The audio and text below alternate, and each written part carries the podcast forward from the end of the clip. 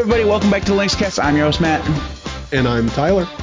This is the Linux Cast. He is Tyler, and we are both using Linux right now.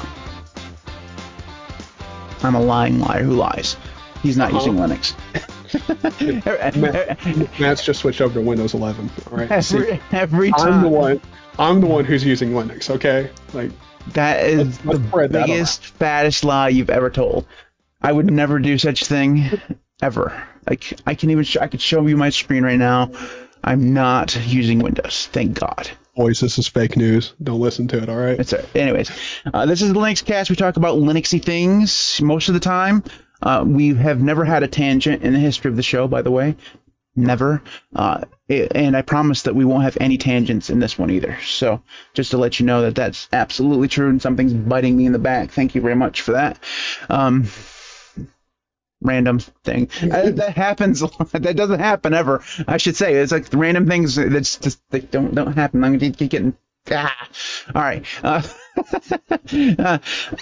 uh, not prepared for this episode at all. So, um, th- those of you who've been watching or listening for a while, you'll say, "What else is new?"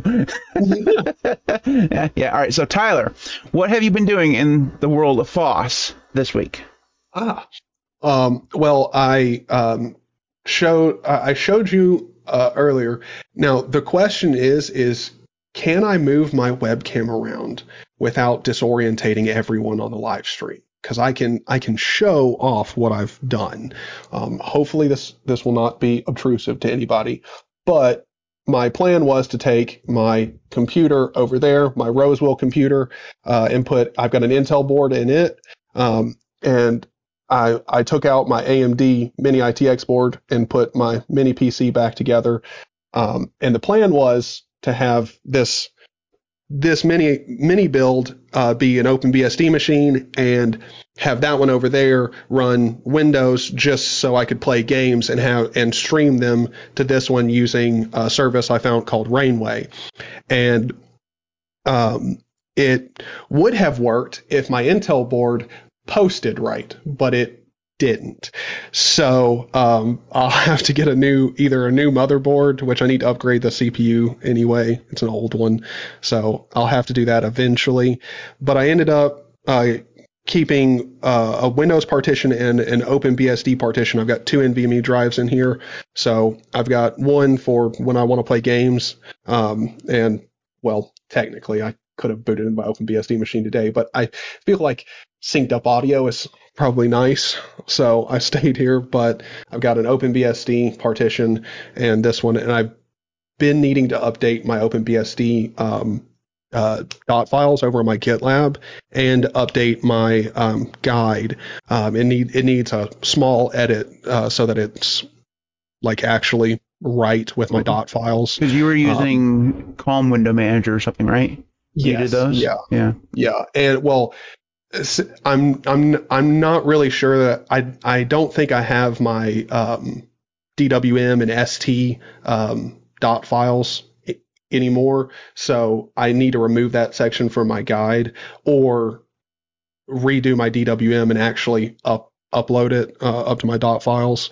But probably in the next couple of days, like I'll have a full edit and everything, and my dot files will be much more up to date. So just in case anyone cares about or wants to check out my OpenBSD dot files, check them out, but just know they're not really super up to date. So like if you don't really know a lot about OpenBSD, don't assume that everything is perfect with the dot files.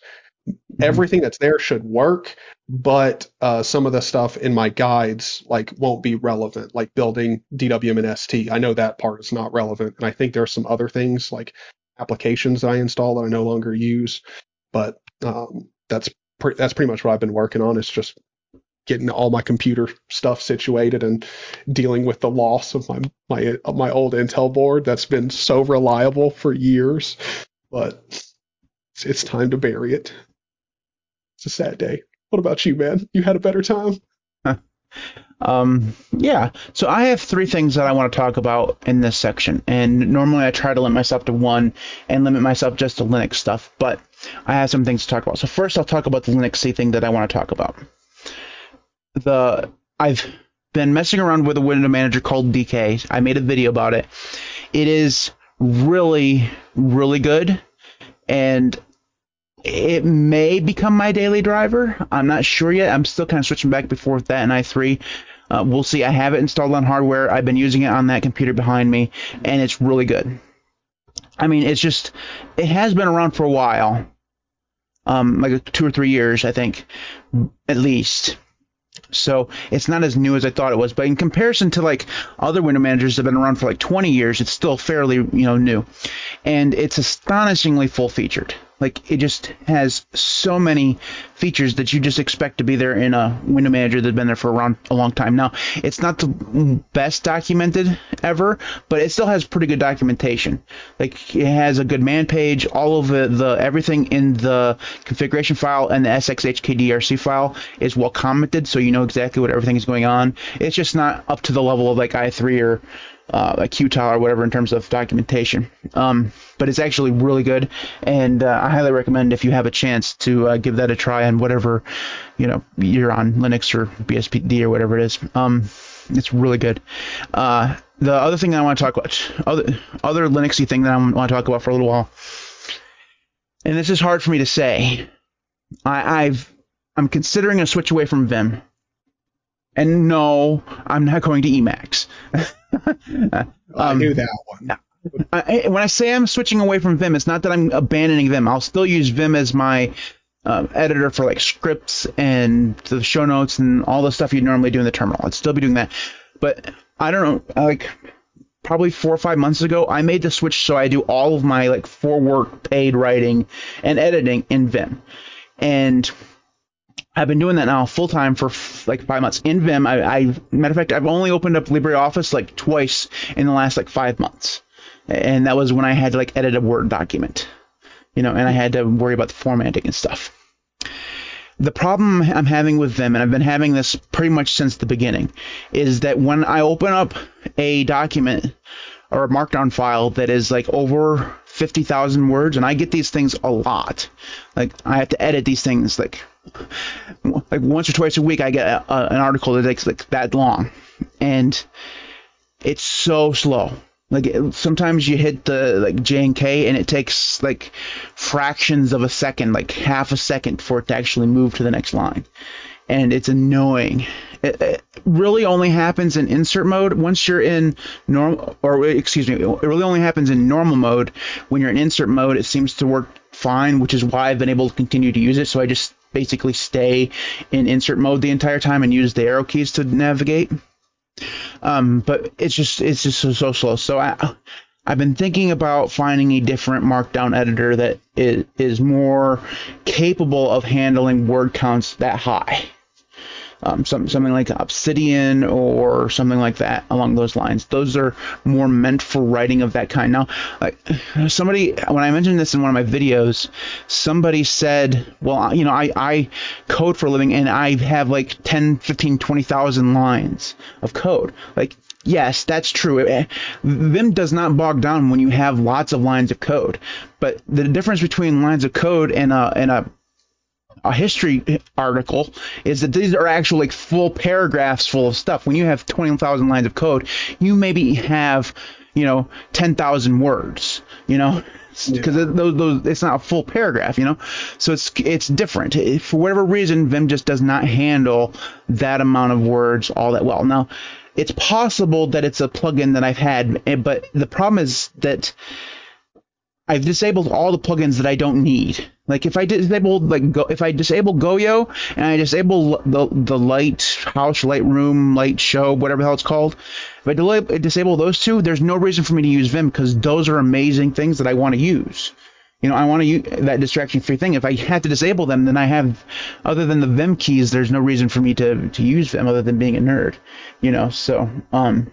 No. so that, anyways, that's the. I'm thinking about switching away from them for my writing, which is, you know, it's been a good experiment, but it's just, know, it doesn't seem to be uh, working all that well. It's, it's a shame. Uh, the last thing I wanted to talk about is uh, something I need to rant about for just a minute. So, and this has nothing to do with Linux. So I, I apologize to begin with. It really has nothing to do with computers. Actually, it has something to do with mobile phones, and that is I'm having this problem where when I'm at home, I get no service. And I've always had this problem with T-Mobile. With T-Mobile, I use uh, Ting, which is you know they're they're they're an MVNO, and I have a T-Mobile SIM from them. And when I was on the iPhone, I didn't really notice the problem because I had Wi-Fi calling, and I just you know set up the Wi-Fi calling and it just worked fine. On the Android phone that I got, that doesn't have Wi-Fi calling through T-Mobile for some stupid reason. I I contacted Ting, they said that T-Mobile had turned the feature off or something. I don't even know. So, uh, this morning I was like, you know, I've had enough of this going in and out of service. Like I can I can walk from here to the bathroom, which is like right next door. I can have service in the bathroom. I have no service when I'm sitting here. It's stupid. My mother wonders why I spend all my time in the bathroom. It's not because you know, it's not for the usual reason. It's because that's the only place I have service. Uh, so funny. oh, that's good. I, I didn't even know it was going to go that direction, but it did. anyway, anyways, I contacted Ting this morning. I was like, I was, I'm, I'm just done with this, and they have another uh, partner where they're they're an MVNO MVNO of, so they are partnered with Verizon as well. So I was like, what will it take for me to be able to get a Verizon SIM just to put in my phone? Because my phone is unlocked. It'll work with Verizon. Here's where the rant comes in. In order to switch to a uh, Verizon SIM card on Ting, which is same company, so I'm gonna just be moving from Ting to Ting, right? Uh, just they just ship me a, a SIM card and I put it in my phone. That's the way it should work. But no, the way you have to do it is you have to open up a new Ting account with a new email address, and then you have to switch away from Ting to some other carrier, and then port your number back to Ting in order to switch to that new SIM card. I swear to God, that's actually what that the guy told me he had to do. Uh, and I was like, okay, why would I come back? Like, why would you come back? Like, Yeah. like if I if I have to go through, I mean, porting a number is a pain in the ass, and you you want me to do it three times or twice, whatever it is. I mean, it's just so it was so stupid. Like like what? Why would like what like I- how does I that make any know. sense? Like, I would have understood. Like, I would have. It would still been stupid, but I would have understood if I had to port it from one Ting account to the other Ting account. That would have made sense to me. Like one from one Ting to the other Ting. That would have made Yeah. sense, right? Yeah. Um, still pretty stupid that you can't just say, "Hey, he- douchebag has a new t- SIM card. Switch to the the service over to that." You know, that would have made sense to me. But you know, one from one from one Ting to the other Ting would have made sense. But the fact that you have to go from one Ting to another carrier back to Ting, the new Ting account, it's just, I mean, it's the stupidest thing I've ever heard. That's genuinely like so that's that's like you go to a car dealership and like you have like you've like it's like you go to a Chevy dealership you already have a Chevy and you're like I would like to get a different one and they're like well for you to get that one and for you to trade in yours you're going to need to go to a to a Dodge or some other place. A different dealer, there. buy buy a Ford, trade that fucker in back here. on your Chevy. it's just, it was so dumb. Like I, I spent a half an hour in their chat this morning trying. I, I tried to understand like why is this the case, and, and the guy didn't know. It's just that's the way they'd been doing it forever. That's just like, can I just can I speak to like a chief member of the company and just can we just talk for like five minutes about how dumb this is? Like, what? Like, why would you make somebody go to one of your competitors to get a different plan? I I I can't can't answer the question. Also, I can hear myself in the background there, Tyler. Again, um, excellent news. It's like, it's like I can hear myself twice. It's it's fantastic. Uh, it's so good. If you want me to, I will get up and go grab my head my headset. It's right over there in the closet. I will try to just use the OBS thing. Uh, it won't be quite as good quality, but it'll be all right. Sad day. Yeah. Next time, just use your headphones. Be a normal person. Get, use Linux. I'm just Just you know, just, just, just use Linux. How's this hard? You know what? I'm, I might just end up doing that just for the just for the shits and giggles. I might just. It, it's gonna be hilarious because this is the way it's gonna work. Uh, Monday through Thursday and Saturday and Sunday, Tyler's going to be a Windows user. But in the morning on Friday, he's going to wipe his Windows install, install a random Linux distro just so he can use Linux on the podcast and then switch back to Windows. so. I have an extra drive, so instead of just rocking uh, OpenBSD, I'll just put I'll put I'll definitely still be switching constantly, but I'll put Linux on that and just use it. Like the sad part is is like you're completely right. Most of the week I will be running Windows because I am heavily addicted to Deadside. I have quickly went from like 100 hours in the game to like 160, 175, something like that. I've been spending too much of my days and nights in Deadside. Like I've been living in that game. Eh, you could do you could if you had to deal with Ting in order to switch between operating systems, you'd have to go from Windows to BSD back to Windows in order to switch to Windows. If it was that complicated to switch, I I can almost guarantee you I'd stop. Like that's that's how I I could probably stop myself from distro hopping. Is make it to where I have to contact somebody to get like a verification code before I can like switch, and they make it a hassle. Like I get transferred like seven times. You weren't alive yet when, in order to use Windows, you had to activate it through the phone. Like there was no internet, right? They like Windows 95. Yes, it had internet, but there was no activation servers at the time. So in order to, when you went to install it, you'd have to activate it like literally by calling someone. Um, it wasn't really until XP where they had the servers where you could contact the internet, do it through the internet. Um, can you imagine if that was still the case? Like every time you installed Windows, you had to get online, or you had to open you had to open up your phone, dial a one eight hundred number, and then try because the way they had it set up was that you had to read out the like a 16 or 18 or 24 digit number with letters and stuff like that to a robot.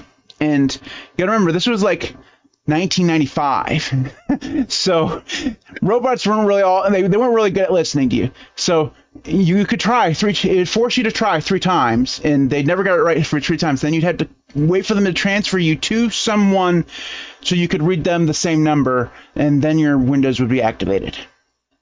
You know, I'm just trying to imagine someone with like a thick Midwestern accent or or something like that, just just trying to read off numbers and just getting so pissed off. I got the machine like no, I didn't say A. Like I didn't say. Oh God. that that's too much of a hassle, man. Like, yeah. No. We do have a lot of convenience nowadays that's overlooked.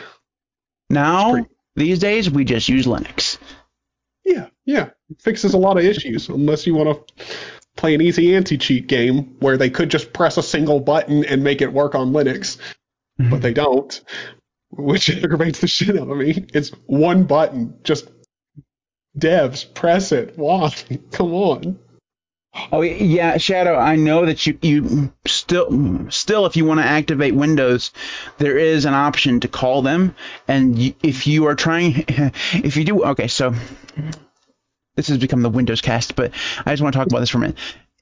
Even like even as recent as the last time I used Windows, I refuse to buy more than one like product key. Like I would never buy more than one. So I used the same Windows 7 product key for I don't know, 15 years. It actually may have been a Windows XP product key because they let you upgrade, right? Yep. And uh, I use it on all my computers. Like you're only supposed to use it on one. Uh, but the thing is, is that it, it it recognized if you tried to activate it online through their little their servers, it would recognize that you're trying to activate it on more than one computer. So it would say, "Hey, uh, you already have using this on one computer, but if this is not true, give us a call." So if you called them, read out that stupid long ass number, it would still tell you, you know, you are trying to use this on more than one computer. But if you contacted, uh, if they, it would then say, "Are if this is an error." Press zero and you can you know speak to somebody. if you lied to them and say, "Hey, I'm just reinstalling it on the same computer," they'd go ahead and activate your version of Windows, even if you weren't actually installing it on the same version of or the same computer. Like I did that over and over again. First of all, it was stupid, uh, but I did that over and over every time I reinstalled Windows, whether it was on this computer or you know on a on a laptop, all for all my family. That's the way I did it. I was I just refused to buy more than one key. Um, so yeah, that's the. I was very um, aware that you um, can still do that. I'm I'm not I'm not pro lying, but I'm not really against that. Like, you know, I don't I don't have a moral objection not to paying, installing Windows on your computer. Like I'm not paying $110 for your license. Like this was before the the this was before you could easily get like a manufacturer's version of Windows where it's like 10 or 15 bucks. It was back when you actually had to go like to Best Buy and buy a actual physical CD with like a Windows key in it. like it was $110. Like I'm not doing that to put that on my grandmother's computer or you know, you know, just it's not that's not to happen. Like it's not worth paying that amount of money. Like it feels bad. Like a family member, you're not worth paying $110, but not when you can deal with 10 minutes worth of hassle and get it for free. Like, mm. So, anyways. Why are you people still watching this? This is supposed to be a Linux podcast. I promise we're going to talk about Linux here very soon. So let's move into the contact information. If you want to get in contact with us, you can do so any number of ways. You can subscribe to all of our feeds and stuff like that at the linuxcast.org. All of our links and stuff like that will be right there. You can there you'll be able to find the latest episodes, which is not true because I haven't updated it in a long time, but uh, you can find some of her episodes, anyways.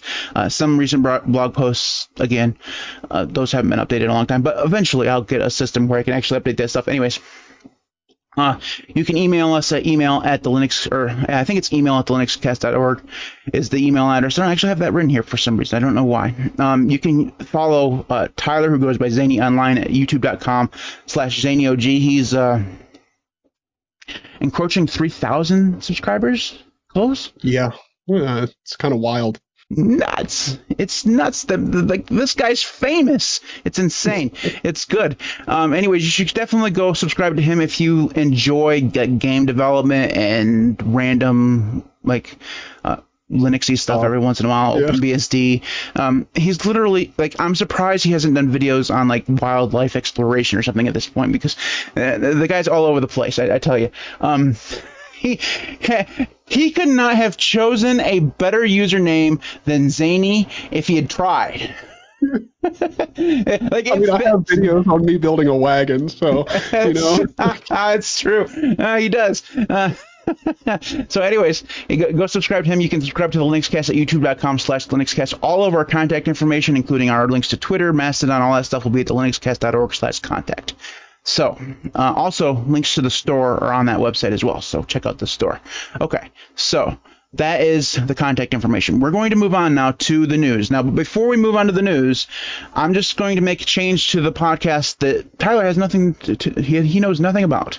We're, we're making a change to the podcast. So, starting next week, we're going to be stripping out the news for one week, and we're going to be doing a listener feedback during this period of the show.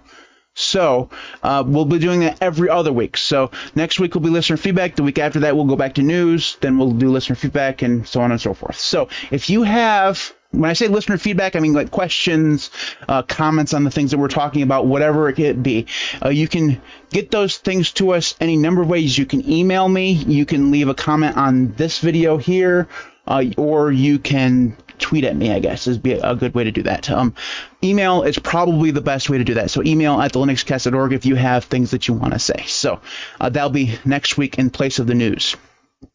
So Tyler, every week you and I, well, not every every week previous to this, not anymore. It's it, it, they're just going to have to deal with our news being slightly delayed from now on, so we'll have to be doing it every other week.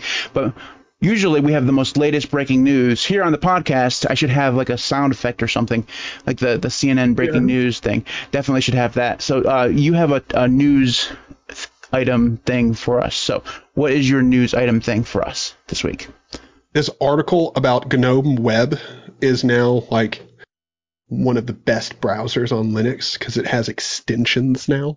Um, Okay. awesome. I mean, like, I don't, I don't really, I don't really know what to think about this article at all because it's, it's very much praising um, GNOME Web, and essentially it all boils down to like, now that it has extensions, it's one of the best browsers on Linux. And I wanted to bring this up because I don't know that that's true. Like, What? What? Yeah, like this is this is a difficult one because you're like, uh, well, I mean, like, look, extensions being added is a great thing, but I don't, I like, I I've never used GNOME Web and been like, all this needs is extensions, and it's great. What web engine does it use? Like, does it use Gecko or is it a front end for Chromium or is it like Qt Web Engine or something? It, it's either Qt Web Engine or um or crap. Um, you you said the first one that you said the Firefox Gecko. Yeah, it it's I believe it's one of those two. I I'm I don't know. I think it's I think it's a Gecko. Well, it has Firefox sign in, so I'm assuming that it's Gecko then.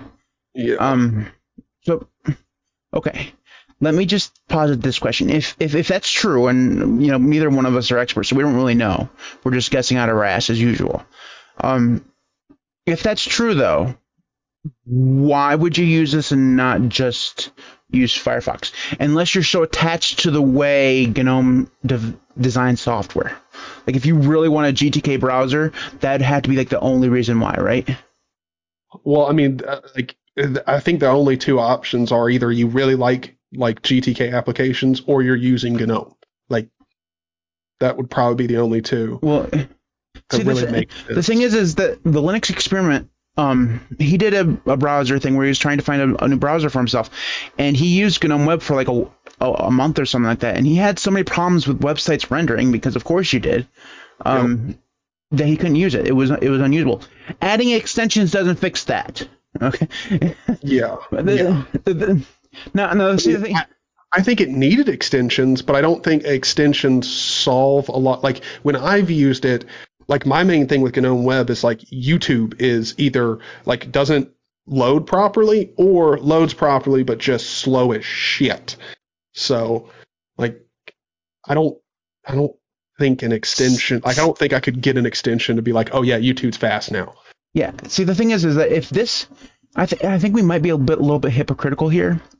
Um, more, mainly because if this was qutebrowser saying it had extensions now, we'd be both be jumping down, up and down in this in, our, in the streets. You know, if if if we could get real ad blocking in qutebrowser, if, like, I, I'm never using Firefox again. You know. Yeah, well, I've I've heard that some people have gotten like I don't think it's uBlock, but they've gotten some extra way of doing like ad block in qutebrowser. Gre- I think they call it Grease Monkey or something like that. Uh, Well, Grease Monkey, I know is like I, I think Grease Monkey is their like extension like method. Like Well, you use Grease Monkey. I, I don't know. All I know is that every time I say, "Oh, qutebrowser doesn't have ads," somebody points me at Grease Monkey. But there's no, as far as I know, there's no good like documentation on how to run it. But the thing is, is like, uh, like last year or two years ago, whatever, they implemented Brave's uh, ad blocking in qutebrowser, and like that sounds good on paper.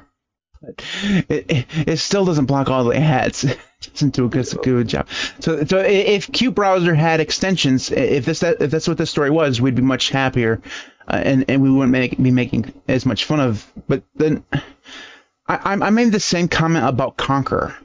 Like, do people like do you do people still like actually use Epiphany and GNOME Web? Like, th- is there actually like somebody out there that says, yeah, this is my daily driver. I don't have any other Yeah. browsers. Yes, because if if there's a lot of people out there that are using the um, I can't remember what it's called, the LibreWolf or whatever browser, like, and they rave about it. Trust me, there are definitely people that use GNOME Web because LibreWolf can't render like fucking eighty percent of the web, and there's people out there that like swear by it, love it, and like major websites that like I've had to use for work or like clients and stuff like just don't run at all. Like they, they literally like it blocks so much JavaScript that like Yeah. I think it blocks all JavaScript. So there's a lot of websites that just won't load. And if people are using that, then there's definitely people that are like GNOME Web is fine for me, which is not like it's not like it's a, that's a problem. It's Well, great. no, you you can use whatever you want. I'm just eh, it's it's like it'd be like being Amish. I mean, that's really offensive, I'm sure, but don't. The thing about Amish is you can make fun of them on the internet all they want. They're never gonna know. it just it's really really horrible. Um, and I don't mean uh, beautiful people. They're just. I, I made just this joke on Twitter the other day. Like they're you you you pass you you're driving along. You you pass an Amish guy with his horse and buggy, and he's passing a, a gas station, just laughing his ass off because he doesn't need it. You know. um, but anyway, it's off the, completely off the point. It, using using GNOME Web would feel like you're living in the Amazon jungle. You know what I mean? It's just, or you know, living in the boondocks off the grid. You're, you're Theodore Kaczynski or something. You're the, the Unabomber. You, you know, it, it's like, yeah, technically you can browse the web, but it's not a great experience, so you probably don't do it all that often. You know what I mean? It's, yeah. It's it's like if you wanted to put uh, as much pain in your way in the way of like pro- cat videos as much as possible. Like you don't want to watch cat videos anymore, so you use the worst possible browser ever. Um, Well, I mean, I, I think I think there's a lot of people that don't need a lot. Like they don't really like going to heavy websites, and they tend to avoid them. And for stuff like that, like I think the more simplistic browsers are fine. Like they're just fine. Like you wouldn't notice a problem, but you can't recommend that for most people. Like Yeah. most people are gonna need a fully featured browser, which is I think we all agree that that's not really the future that we want. Like we don't want our browsers becoming a secondary OS. we don't want it to become Vivaldi, is what you're saying. Yes. Um I mean Vivaldi is atrocious, man. Like it's just it's atrocious. Uh, I, I made this tweet the other day, well, about a month ago actually. It's like Vivaldi is the Emacs of web browsers because it has everything, man. It's just it's it, you have a web browser. It's a base thing that's meant for browsing the web, but you've built so much stuff on top of it. Um, But it, it, you would have to give it also the spin of it also pulls like a lot from open source, and it's just like we do, don't steal our shit. Like our five percent of our browser that like we made, don't touch it. Like that's ours. Like Yeah. it's special.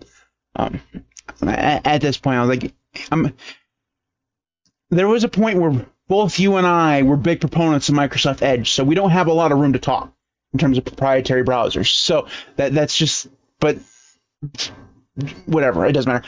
Before we move on to my news, I just want to take a moment to pol- apologize to anyone who's related to an Amish person, because I know that, like, I know that I'm going to get an email saying, "Well, that was really offensive. You shouldn't have said that." I know, I know. I apologize. Don't cancel me. Um, Oh, I, I don't. I don't. I don't think that was something that you need to apologize to. I don't think so either, but I'm covering my bases. I I I Hmm. love like the Amish man, dude. Like my favorite thing in the world. Like there's an Amish community not too far from here, and they sell like a whole bunch of bread and stuff. Oh, they my make the greatest shit, man. Like, I, Dude, I don't know what they're they put. They're definitely putting wheat or something in their food because Oh my it's god, like, really it is, good. It's so good. like, that- like we had some Amish potatoes. Like they, they had a, always had a stand of uh, before Walmart's like were like everywhere. Like, you like you- on the same corner, you could go to. You know, now you can see Walmart. But before there used to be like one Walmart. It was like 30 or 40 miles away from us. But we wanted to shop there because it was like really cheap. Let's got to remember this is the 90s. But somewhere along the way there, there was an Amish Amish community, and along the road they'd have their little stand, right? And they had the some of the greatest food, just so good. Um, yeah. Now I'm gonna. Now I'm, Just in case anyone is not like really used to the U.S. or like rural parts of the U.S. and you ever start traveling out to rural areas, if you ever get to a place that's pretty rural, ask if there's an Amish community nearby and then go get food there because it will be amazing. Uh, particularly if you can get preserves um, from like an Amish community. almost every Amish community that I've ever bought like stuff like preserves or bread at, it is incredible. It is like treat yourself. It it is so good.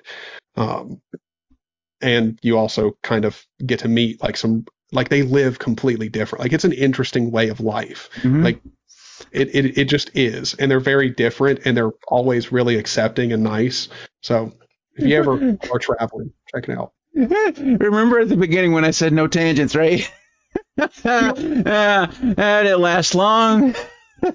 okay, moving on to my news of the week. Uh, mine is going to kind of play into the main topic a little bit. So my my topic was, uh, or my news this week, was a Fedora 37. They proposed for Fedora 37 to allow unrestricted access to FlatHub. So if you've used Fedora in the past, from from 36 be- behind, ever since Flatpak became a thing, you'll know that the actual use of Flatpak was very handicapped in that it didn't have access to like the repository. Like FlatHub is where everything is when it comes to Flat Flatpak, and by default, Fedora did not have this added to their system, and they had no way to do it outside of the terminal or the software center. You had to do this through using uh, either a Flatpak itself, so you could go to FlatHub, hit a button, and it would install into your software center, or you could use a, a command line, uh, a script or whatever. So it's interesting, and- the reason why that's the case is because FlatHub contains software that is proprietary. So it had like Google Chrome is there, you know, it has like DaVinci Resolve on there. Uh, There's a ton of software on there that is is licensed under something that is incompatible with the ethos of Fedora. That's the reason why you can't get NVIDIA drivers out of the box on Fedora. You have to enable a repo in order to get them. They don't do anything that is proprietary except for the kernel blobs, obviously.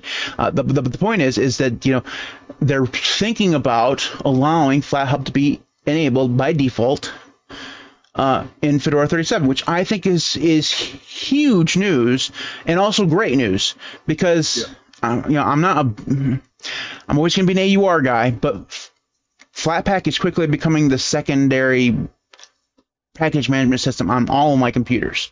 Like when there's a something that I either can't get from the AUR or I'm just more per, I just I'm more interested in it being like 100% stable and I'm not interested in constant updates. I install the Flatpak version of it, and I think that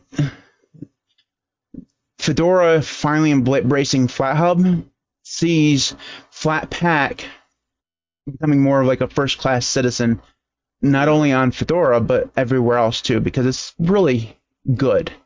Um, Yeah. And I think the reason why they're doing this is something we can talk. We're going to talk about later. Is that they're more and more focusing on the development of Silverblue and Kinoite, and if you want to have access to a lot of software, you'd have to enable FlatHub. Having it out of the box may, means that both of those containerized uh, immutable systems have access to way more software out of the box. Yeah.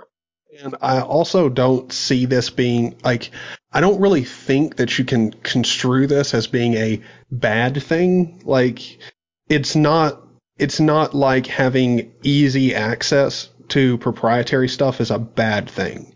Like I I I don't for the people that want proprietary stuff um, from FlatHub, you're only making it easier to get it for the people that want it, for your users that want it, and then for the people that don't want it, they don't you don't have to get it. Maybe you And- have to install it. Yeah. Yeah, and and I mean it's it's not like that like FlatHub or the software center is deceptive about the licensing on something. They make it pretty clear. Like they have a section for it. Like they show you what it's licensed under. So it's, I, I don't I don't think this is a problem. And if you're against this, I don't understand why. It's this is only making things easier for people and more convenient. And if you're against the the d- proprietary aspect of some of the things that you can get on FlatHub, then you don't have to install them. They're not being shoved on you, um, but you just now you'll be able to see them, which I don't.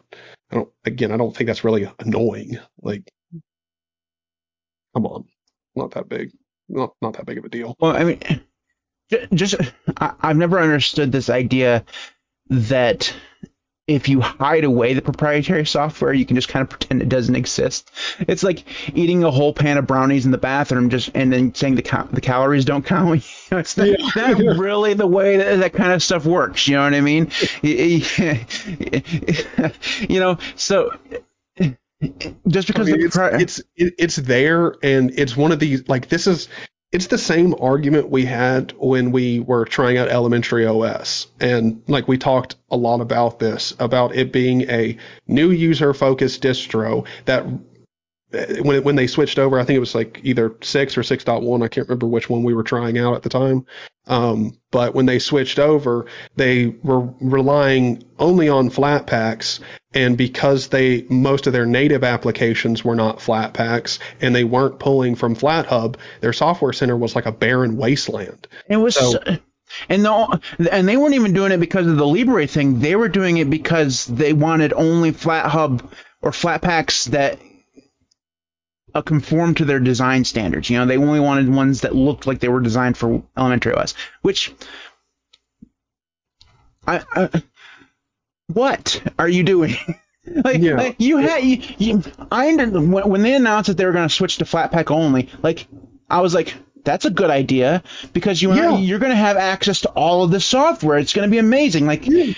but no, that's not how it worked. Like you couldn't even install Firefox. Like yep. the only thing you had was Epiphany. It was the only thing that was there, and you couldn't install Firefox without enabling FlatHub. And this is a new user distro. You know what mm-hmm. I mean? It, you know, this is for people who aren't going to know how to install FlatHub out of the box. Mm-hmm. You know, it was just I was like and Elementary's OS design scheme caters more towards Mac OS users. And could you imagine someone who has never tried Linux, has maybe watched one or two Linux videos in their life before, and they install Elementary OS, successfully boot into it, they're all excited, and then they go into the Software Center expecting to see something like the App Store on Mac OS, and then see that. Like, I mean, we both checked that out. There was like maybe 50 applications in there, maybe. It was a wasteland of applications. Like, what are users can't do anything and expecting someone to know how to for one add more flat packs is wild like yeah. you expect them to know to go to flathub go to the quick start section click on the distro then copy the command line at, like like thing and run it like I would understand that if there was a pop up that explained exactly a step by step process to do it, but that didn't exist. So it's it's just it didn't make any sense and also why would you not?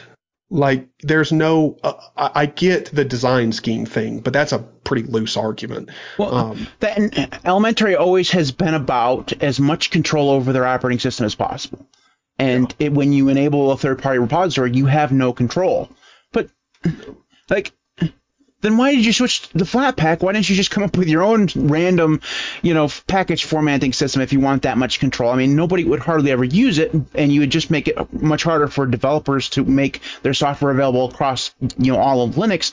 But then you'd have your tight-fisted control because that's the thing about elementary OS that has always bothered me is like they've tried as much as possible to make this thing as Apple-like as possible. The entire ecosystem, the, from the design language to not having like a minimized button on their on their uh, Windows to all of this stuff. Like they've tried their hardest to be as much like Apple as possible. And the thing is, is that by tightening down their their desktop environment and their p- package management strategy so much, they've made it less good. You know, eh, the, the thing about Apple like you, you can say all you want about Mac OS, but that thing is full featured. Like that thing has all the features that you probably want.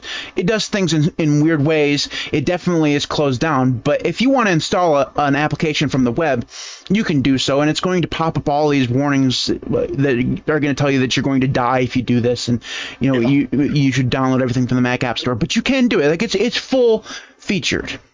Yeah. The problem so, with, I, I, just to expand on what you're saying, you, you mean software wise, it's yeah, full feature. Yeah, yeah, software wise. Yep. Like, like it has all the things that you need to use, and while it has restrictions, you can use it as, a, as an operating system, right? With uh, elementary OS, they like they took that ethos and just kind of made it so constricted because and, and you know they kind of had to because it's a really really small team, right? They can they can focus on making such a you know it's the reason why it took them so long to get that last that 6.0 version out and why even when it came out it felt incomplete because it's a really small team but the the thing is is that when you are a small team the greatest thing about open source software and linux in general is that other people are there. Like this is a huge, humongous com- community that does a whole bunch of stuff. We have, we duplicate effort all over the place, um, there is no reason to be so tight-fisted on your idea for what you want with a distro to to shoot yourself in the foot basically by saying, "Hey, we got to do it this way," and not have like FlatHub is there. Like like it, it was it's there. Use well, the damn I think, thing. I think this is mm-hmm. something that trips up a lot of distributions. And to bring it back to Fedora, I think Fedora doing this is a fantastic decision. If as long as they go through with it, with making FlatHub just there by default.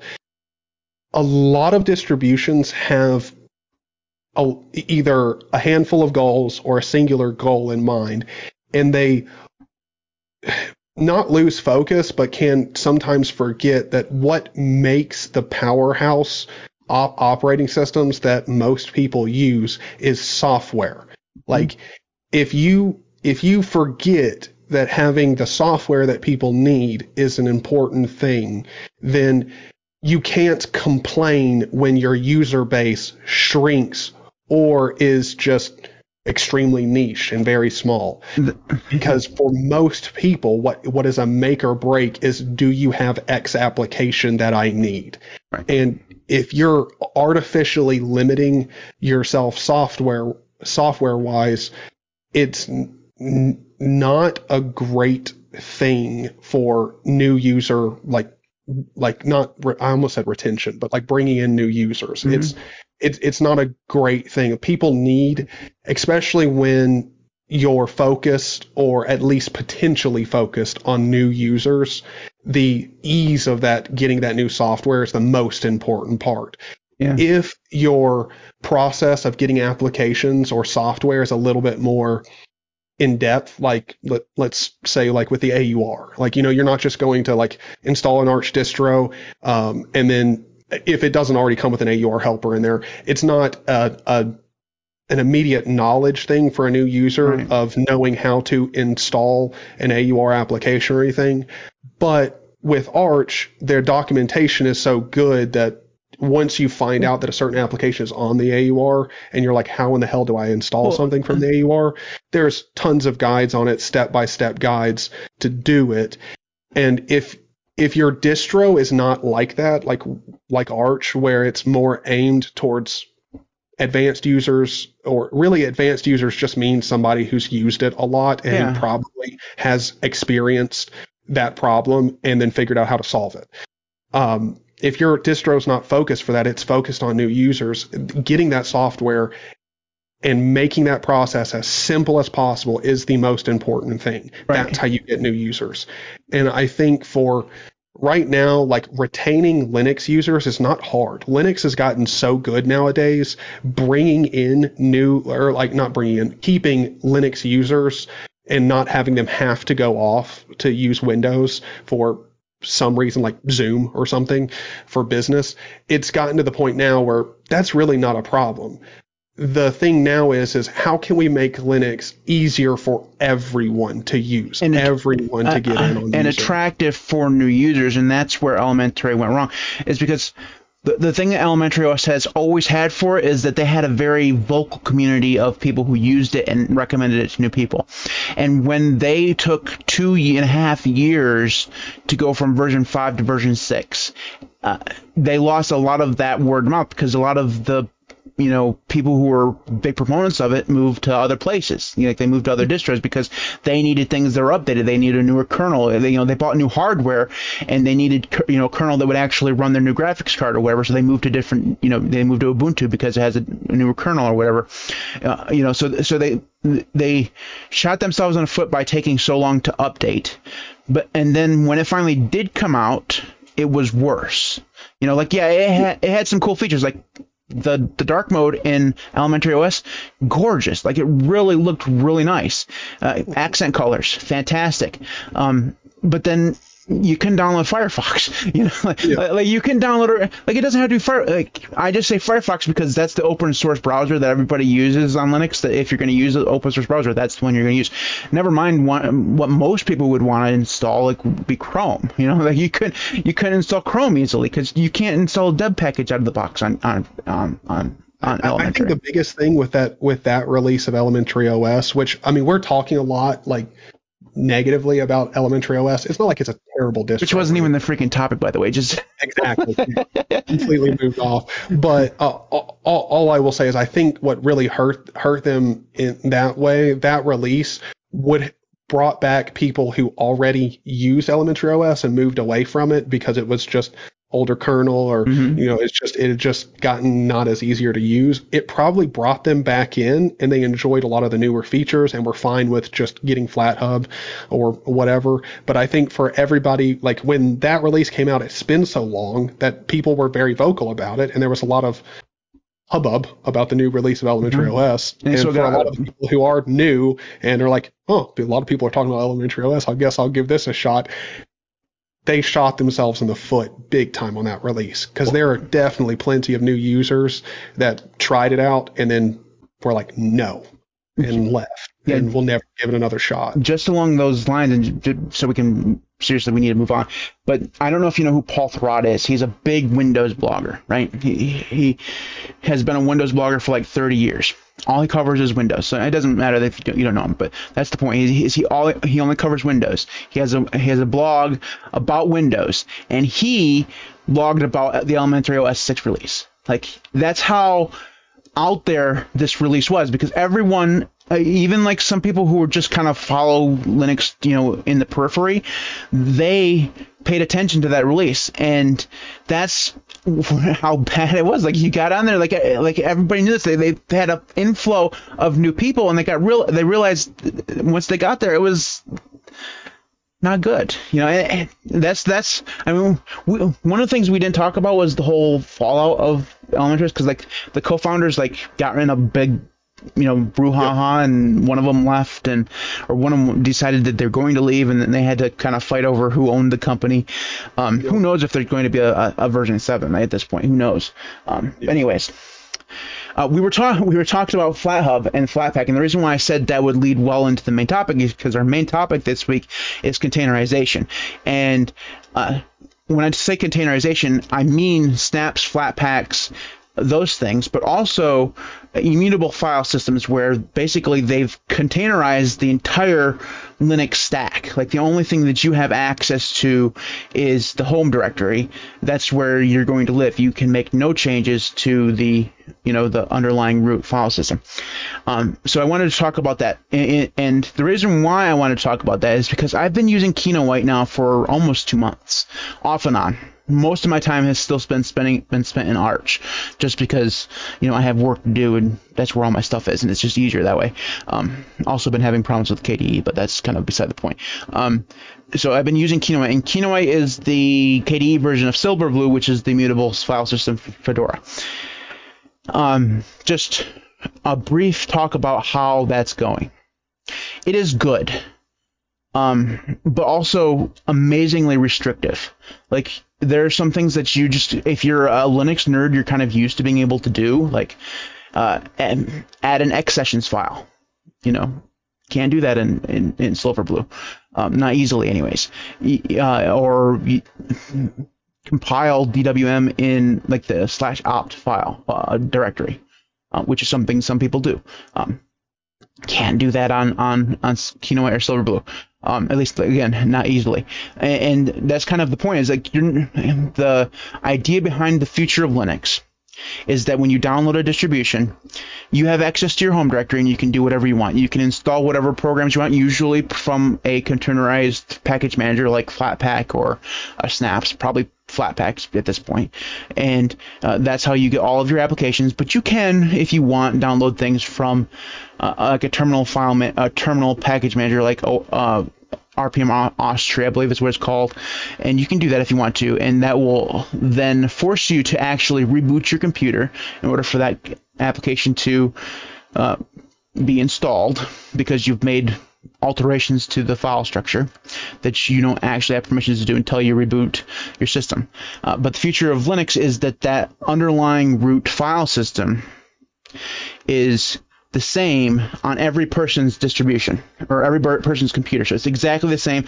That way, when they do an update to that system, it's easy enough for them to do it without having to worry about different changes without any of your the user facing changes having conflicts with things that are ha, that are going to be in the update a better delta up delta style update so that you can just kind of put in the bits and pieces instead of having the whole kit and caboodle downloaded. You know, so the future of Linux is supposedly this, and I've been using it now for two months, and um, it makes me sad for Linux. So, Tyler, uh, before I talk about why it makes me sad, what do you think about the future of Linux in this way? Um, I, I to be honest, immutable file systems I don't think are the future of desktop Linux at all. I think they're more um, relevant to like enterprise like environments where like uh, essentially like call center environments, stuff like that, where you have hundreds, if not thousands of people um, all working at computers doing seeming like pretty menial tasks, like, you know, like not very intensive, like system wise demanding tasks. Like they just need to be able to take phone calls, log notes, do all that type of stuff. Um, I think in enterprise environments, immutable file systems make sense for that because you can't have, uh, you know, an, an employee just do something stupid and like brick the system or whatever. They're they're limited to like their shit, like where they should be on the system, and they can't really damage anything. I think it makes sense for that kind of environment. And then having a lot of your applications be containers makes sense too, because that also means that I mean, it takes care of a lot of security issues, or doesn't really take care of them, but at, at, the very least, potentially mitigates a lot of security issues. So I think that is good. On the desktop, though, I don't think immutable file systems make much sense. They, especially if you know what you're doing and you like to customize stuff on your system, like, yeah, that's not, a, it's not fun. It's not a good solution. Um, I, really just think contain like containers for when it pertains to the future of the desktop Linux space. I think containerization is only a good solution for mass distributing like big applications.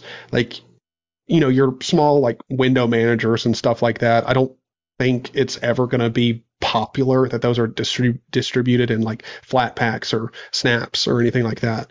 Um, but for applications like Discord, um, bigger applications like Steam, Blender, OBS, stuff like this, I I think it makes it makes a lot of sense for them to start using containers for that, just because it, it makes it easier to distribute stuff. Like, and it's easier on I wouldn't say new users, but just casual users. It's easier to, uh, especially on something like Fedora, uh, like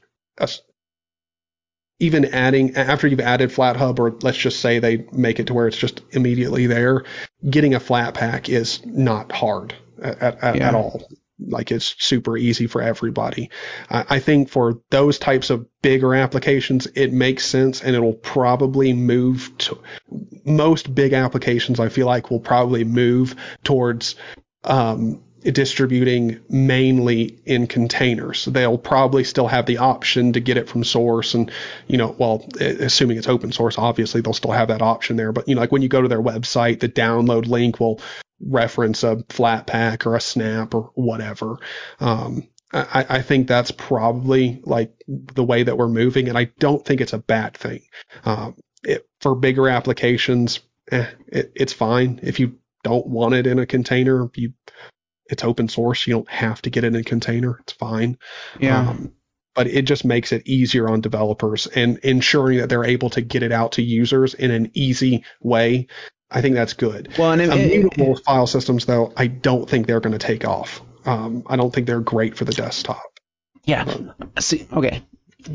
So a couple things about things you said. So containerized applications make a ton of sense because one of the like, for example, it's not a great example, but just bear with me for a second.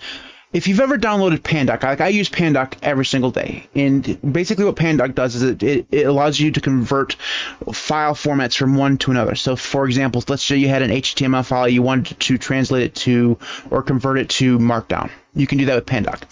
But Pandoc is written in Haskell. And uh, if you know anything about Haskell, you'll know that it has a ton of libraries, like a literal ton. It's the same thing if you download an application that's written in Python. Python has a ton of libraries. You download those things, whatever. And it doesn't really matter, you know, if it's a GUI or, or, or a terminal thing.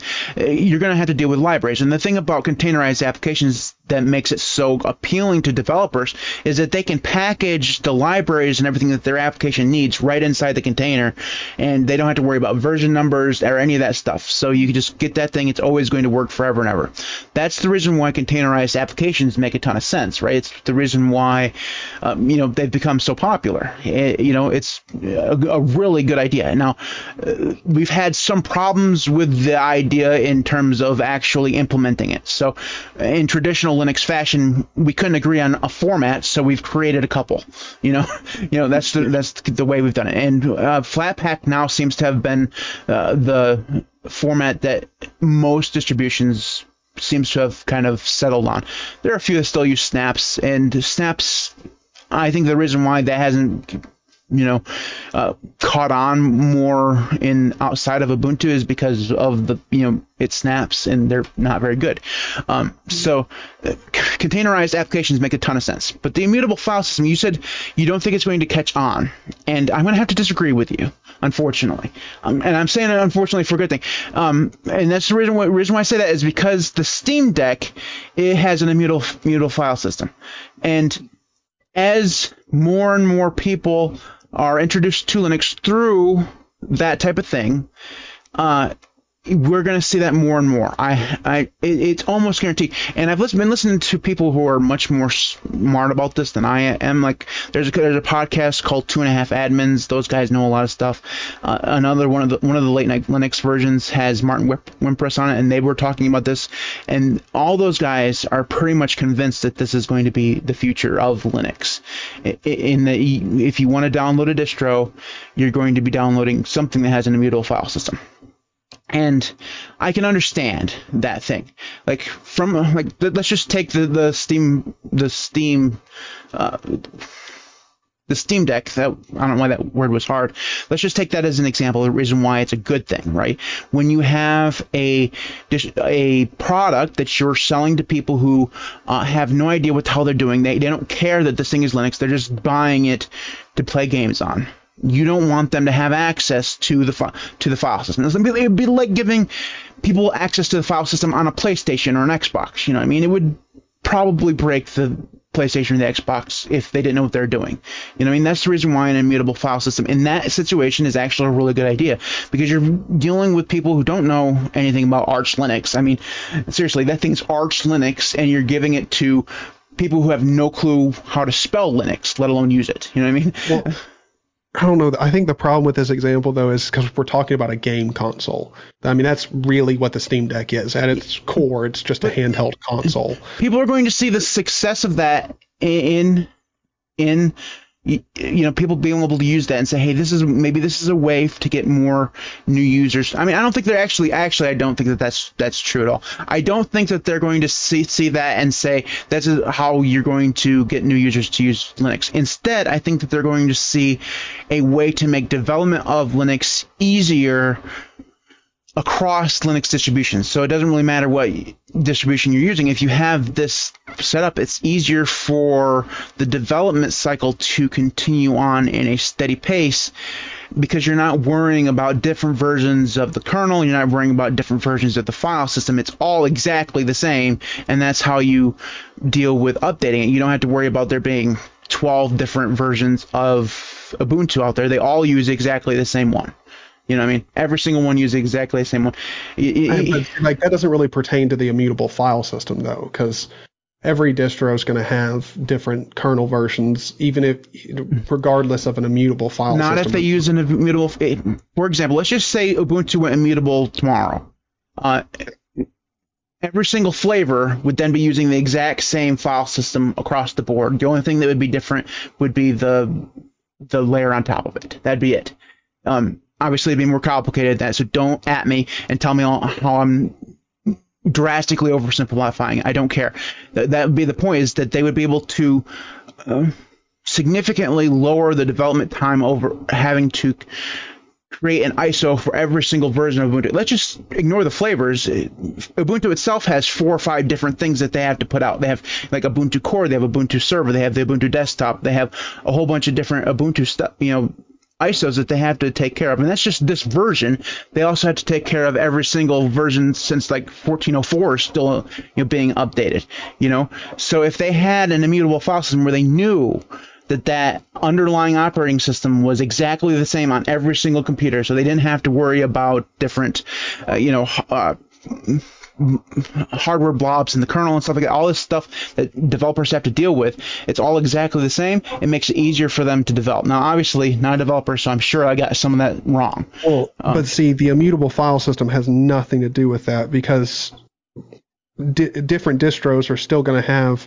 different uh, like layout. Like, what does uh, Ubuntu care about what Arch Linux is doing? They don't. They're. This is not about how Uh, you well, know. But Ubuntu is not the software developers. They're just the distro. Software developers, like the, I, I don't think many software developers have an issue with the layout of a distro or that really causing problems. No, it, it has nothing. To, it has nothing to do with the, the, the, the, layout. It's all it's the root file system. It has nothing to do with any of the other stuff that's the reason why Kinoite and Silverblue are basically the same underlying system. You can update them both at the exact same time. It pulls from the same source of code, even though one uses KDE, one uses GNOME. You know, it, the and the GNOME part doesn't matter whatsoever because it's living in, a, in a, an abstraction layer above the root, file system. You know, that, that, that root file system is exactly the same on Kinoite as it is on, on Silverblue. And that's, and that means they, that they can update them both at the exact same time with the same stuff that they had to put into them without having to deal with, hey, I have to, all right, so I have to go update the stuff on Silverblue and then go do the exact same work slightly differently on Kinoite. That makes sense. Um, and, and, like it, it's not we're, saying I'm, I'm saying this like it's the future of Linux, but regular Linux isn't going to go like, go away like tomorrow or even 20 years from now. You're still going to be able to download Gentoo and do all of your con- compiling as much as you want to. That that there's Zero percent. I, mean, yeah, I, I, totally get what you're saying. Like all, all, you're saying is that for the majority of people in the future, they'll probably be running an immutable file system because it's so much easier for developers. I don't think that. I think that you're right that this doesn't give a, and from my experience over the last two months, this doesn't give regular users a lot of benefit. For, for developers, yes, it's if you're a developer, Kinoite and Silverblue are fantastic because it gives you an opportunity to uh, mess around with containers and deal with the the, the toolbox in both Silverblue and and white in a way that you can then kind of start working on developing your your own containerized applications. That's the reason why it's really good there, and it makes it easier for you to test software too because you know that the underlying system where all of this stuff relies that your application might rely on is exactly the same no matter what computer it's on, right? Um, so for developers, it makes a ton of sense. For regular everyday users, I don't think most. I mean, you and I are going to care. Like we, yeah. we're tinkerers, right? And that's the reason why I said earlier that it makes me sad for the, the future of Linux is because one of the reasons why I like Linux so much is because you can you have control over everything. Like you have, if you want to go delete your etc file, you can do that. I mean, you're you have a broken computer at the end of it, but you could do it if you wanted to do that. Uh, with this, you couldn't. You, there's no way you can. You don't have access to the etc file or directory. It's just not there. Well, I mean, it's there, but you can't delete it. Um, yeah, and, Dude, you're you're very right. I think for us, it's just going to be we now have like I think the sad part is if the if you're right and the and immutable file systems do become more popular, it's and more and more distributions switch over to them, that just means we're going to have like the, a lot of the distributions that we you know like or maybe spin-off distributions like let's say like arch doesn't go immutable file system but like most arch derivatives like arco um endeavor yeah. you know all of them start switching over to more immutable file systems and everything. Um I, I think like it, it'll be sad for us just because we'll lose out on the how much we enjoy that distro. But I, I mean, I com- I, I agree with what you're saying. I think for most people it will be better, and it's my thing would be is if if we have any software developers in this live stream, um, come over to like if you if you would come and message me on my Discord uh, personally or in programming chat or something like that, and let me know if software development wise an immutable file system makes your life easier or at least potentially easier. Because my thinking is like if it's an immutable file system if you're an actual linux distro developer it, it obviously makes your life easier because when you're updating a system you don't really have to worry about someone like changing out different core aspects of the system and in an upgrade cycle that causing some issue for them ripping which, out systemd yeah, yeah, like you you don't really have to worry about any crazy crap like that going on when you push out an update for all your users. Um, but I don't I I I don't see it making software development that much more easy. It it might make it easier in some ways, but to like it, from what I've been told about software development, the aspect that helps the most is the containerization with having libraries, mm-hmm. not like you specifying the libraries you need and no one accidentally changing or updating or whatever. The thing about that is that you got to remember, not I'm not a developer, so I haven't been able to test any of that stuff. Like like the the toolbox functionality of of Kinoite is there, and it's basically I, I don't I don't even really know how to explain it because I haven't been able to use it in its intended use. Like I've created a toolbox where you can, like you can install apps through D, because like DNF does not work on Kinoite, right? Because it's that's how you would install on regular Fedora. You use rpm-ostree and Kinoite and Silverblue, but you can use DNF inside of a toolbox to install software. Um, and the toolbox is like a, a, containerized version of the operating system, like where you can actually make changes and stuff like that, and then you can. Uh, I, I, I'm just assuming here that you can, if you're inside of that toolbox, then you can make, you can do your development work inside of there and kind of like emulate certain. I like I don't even know. Like, it's really hard to explain, and I can't explain it well because I'm not a developer, so I don't know what the actual benefits of this for a developer are. Uh, I'm, but I'm from what I've heard other people say is that it's easier or better to do development work on a immutable file system. Now, somebody in the in the chat said that containerized applications and immutable file systems aren't the same thing we know that. Like we, we're we're not trying to say that they're the same thing, but they they definitely do go hand in hand. Like there's a reason why the primary way of installing applications on Silverblue and Kinoite is Flatpak or flat yeah Flatpak. And yeah, if you're using Ubuntu Core, yeah, they're not related, but they might as well be. Right. You know, like they're used in in tangent with each other yeah, a because, lot. Because trust me, if the only way to install software on Kinoite was to use rpm-ostree, no one would ever use it because you'd have to you'd have to reboot your computer after every single installation. It would it, it that that's worse than Windows, by the way. That, that'd yeah. be worse than using Windows because at least with Windows there are some applications that you can just use without rebooting. Uh, it'd be like installing a virus software on your Windows machine every single time because you have to reboot it after every single. It, would it, be horrible. Um, doing it once, you're not supposed to use rpm-ostree. You're supposed to use Flatpak. That's the reason why it's acceptable that rpm-ostree does things that way. Um, so, yeah. Um, Gosh, it's art says that it's basically desktop and uh, Android on desktop. That's exactly it. Because Android has an immutable operating system. Yeah.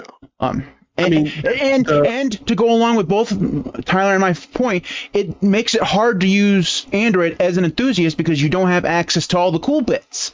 Like you don't ha- you don't have you have to root your files you, you root your phone in order to install really cool awesome pieces of software. You know what I mean? And that is why it makes me a little sad that this could be the future of Linux, and then it makes it harder. It, it, it makes it feel like it's taking part of what makes Linux good. You know what I mean? Part of the things that makes Linux like fantastic for the enthusiasts. I'm not talking about regular people. I mean, I'm talking about nerds. Actually, hold on. I, I think it's better instead of saying it makes it good, makes it fun for us. Yeah, like yeah, exactly. Yeah. It, yeah. it's much more like the way Android and like Fedora Silverblue and and everything is going is it's it's a safer environment for users in general. Like you're not as likely to break things. You're also the things that you're using are less likely to break themselves. It's the whole system around is just safer, but it makes it less fun when you want to like play with shit. Yeah. Like eh, Uh, uh, Ja- Jane in the um, chat says you can apply live with the op- uh, thing. I, I'm I am aware of that. I just don't remember it when I use it, and because I don't, you're, you're not supposed to use it very often, right? You're like you use it to like install HTOP or something. You know what I mean?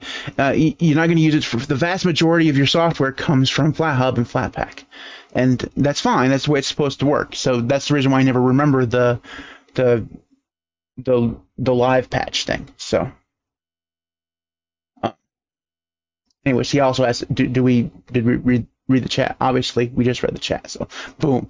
we Uh, we don't do it nearly as often as we should throughout the podcast. Yes. Just just because we we already get on tangents ourselves, so we don't need help from The, chat. the, like- the chat talked about Amish for like five minutes after we were done. So that's the reason why we don't read the chat. that was that was our fault. We spawned. Well, yeah, but still, anyways. Okay, so but to, to bring it back to containers, I don't. Would you agree with this statement? Container containerization is only going to get more popular in Linux.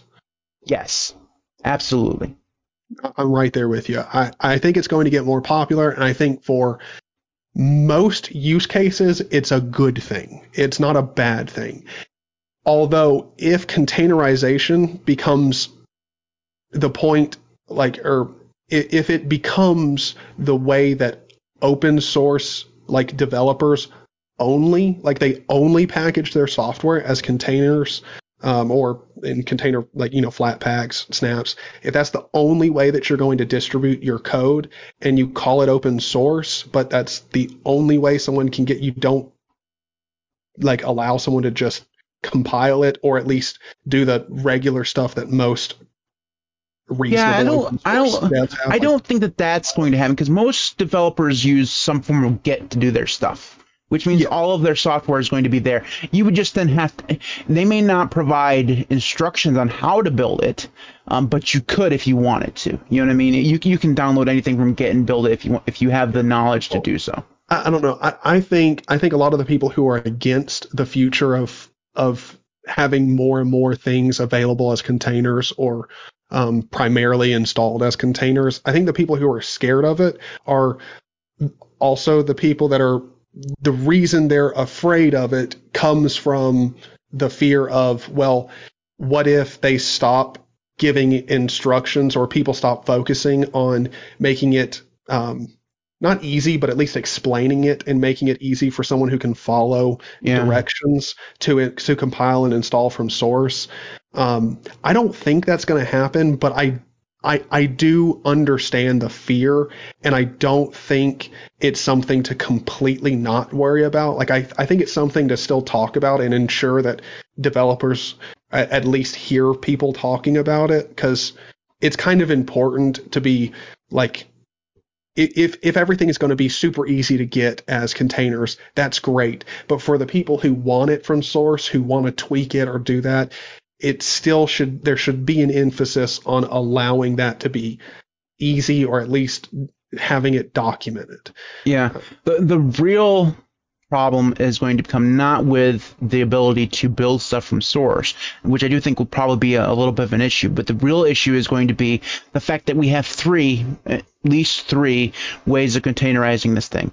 And in true Linux fashion, uh, most applications you want can be available through all three different ways. So you can get it from a snap, you can get it from a Flatpak, you can get it from an app image. You can do those things. Like if you want Firefox, you can get it all three ways if you want. You know, whatever way. The the problem is that they're all going to be maintained by different people.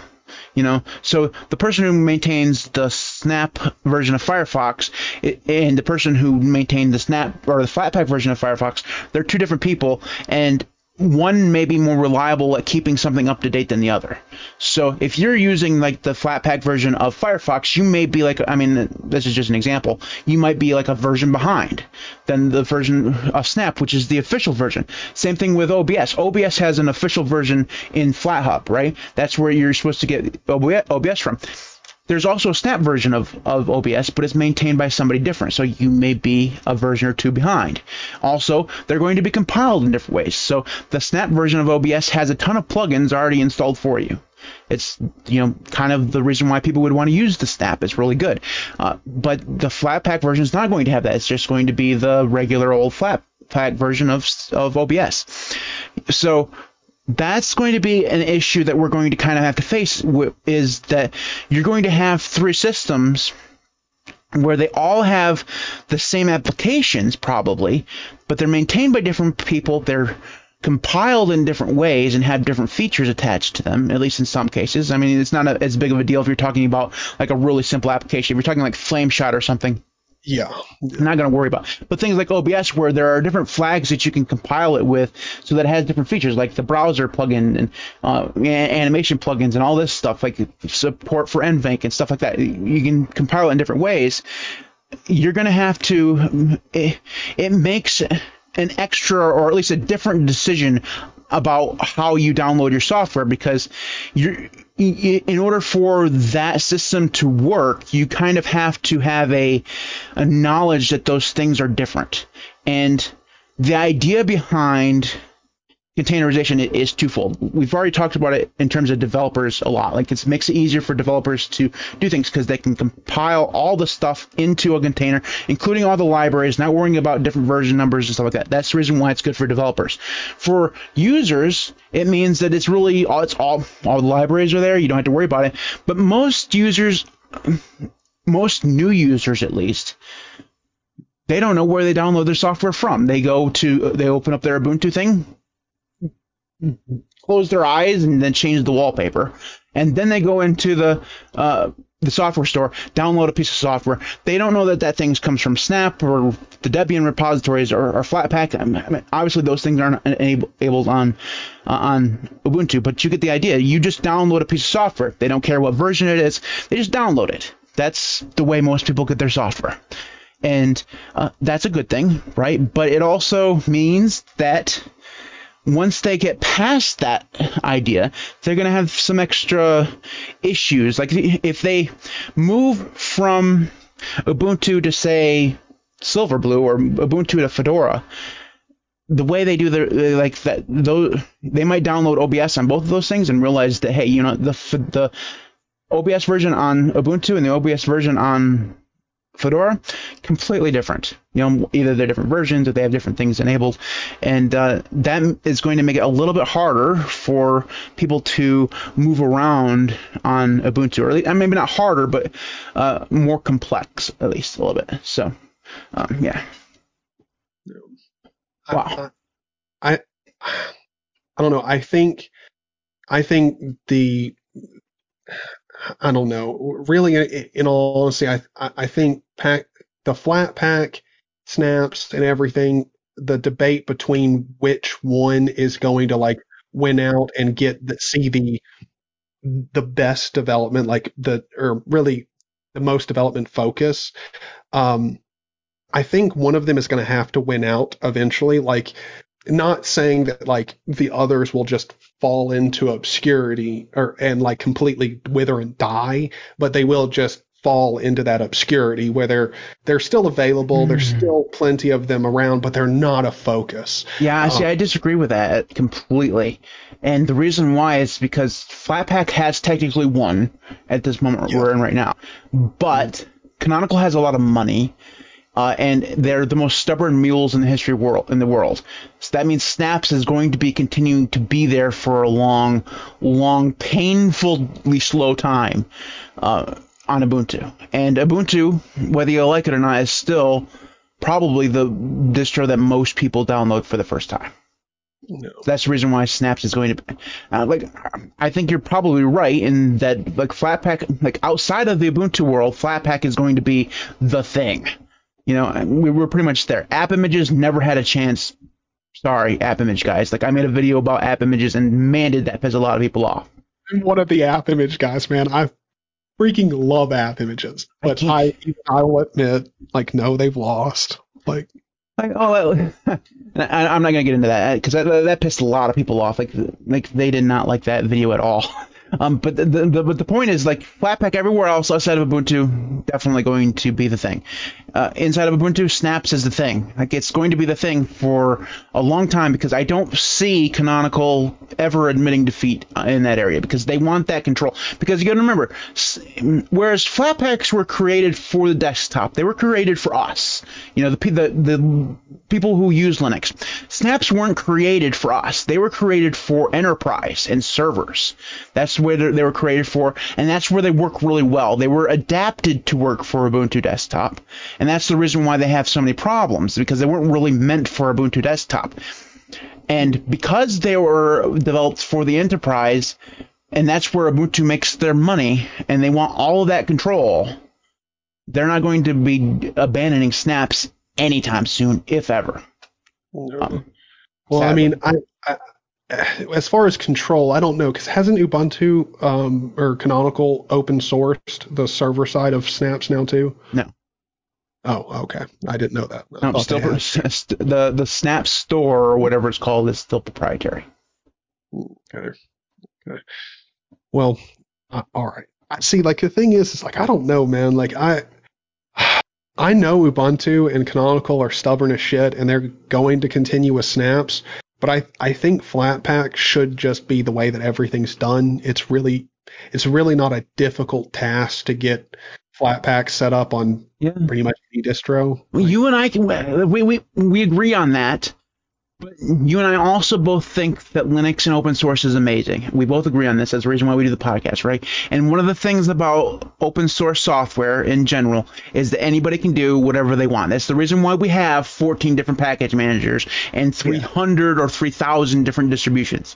You know, uh, say what you want. The differences between, uh, you know, Elementary OS and Ubuntu on a fundamental level aren't that much. You know, they both use the same kernel, they both use the same package manager. Uh, one's a little bit more restrictive than the other, but they basically are the same. But one is still a different distribution. You know, the, the, you know they broke off from Ubuntu. You know, same thing with Linux Mint, Arco Linux, you know, Manjaro, all these things. That's the reason why we have so many different things. And that's the reason why we're never, ever, ever, ever going to agree on just a single thing. And whether or not we even want to is is a debatable. Like if we said we just all have to use this one thing, like there's a reason why so many people hate systemd, right? systemd is fantastic. Like it really works really good. And everybody, like you and I both agree, everyone should use systemd.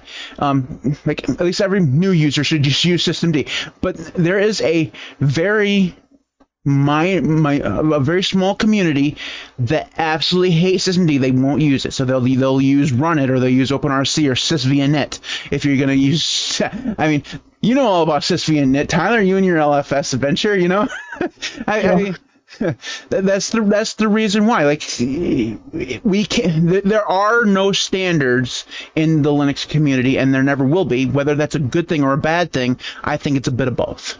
Well, see, I, I kind of just so like my point wasn't that anything was going to, and, I- and I and I know you know this, but just in case anyone misunderstood what I was saying, it's not that I think like one like I, I personally think flat packs are going to win out by like majority use. Like most that that's what most people use.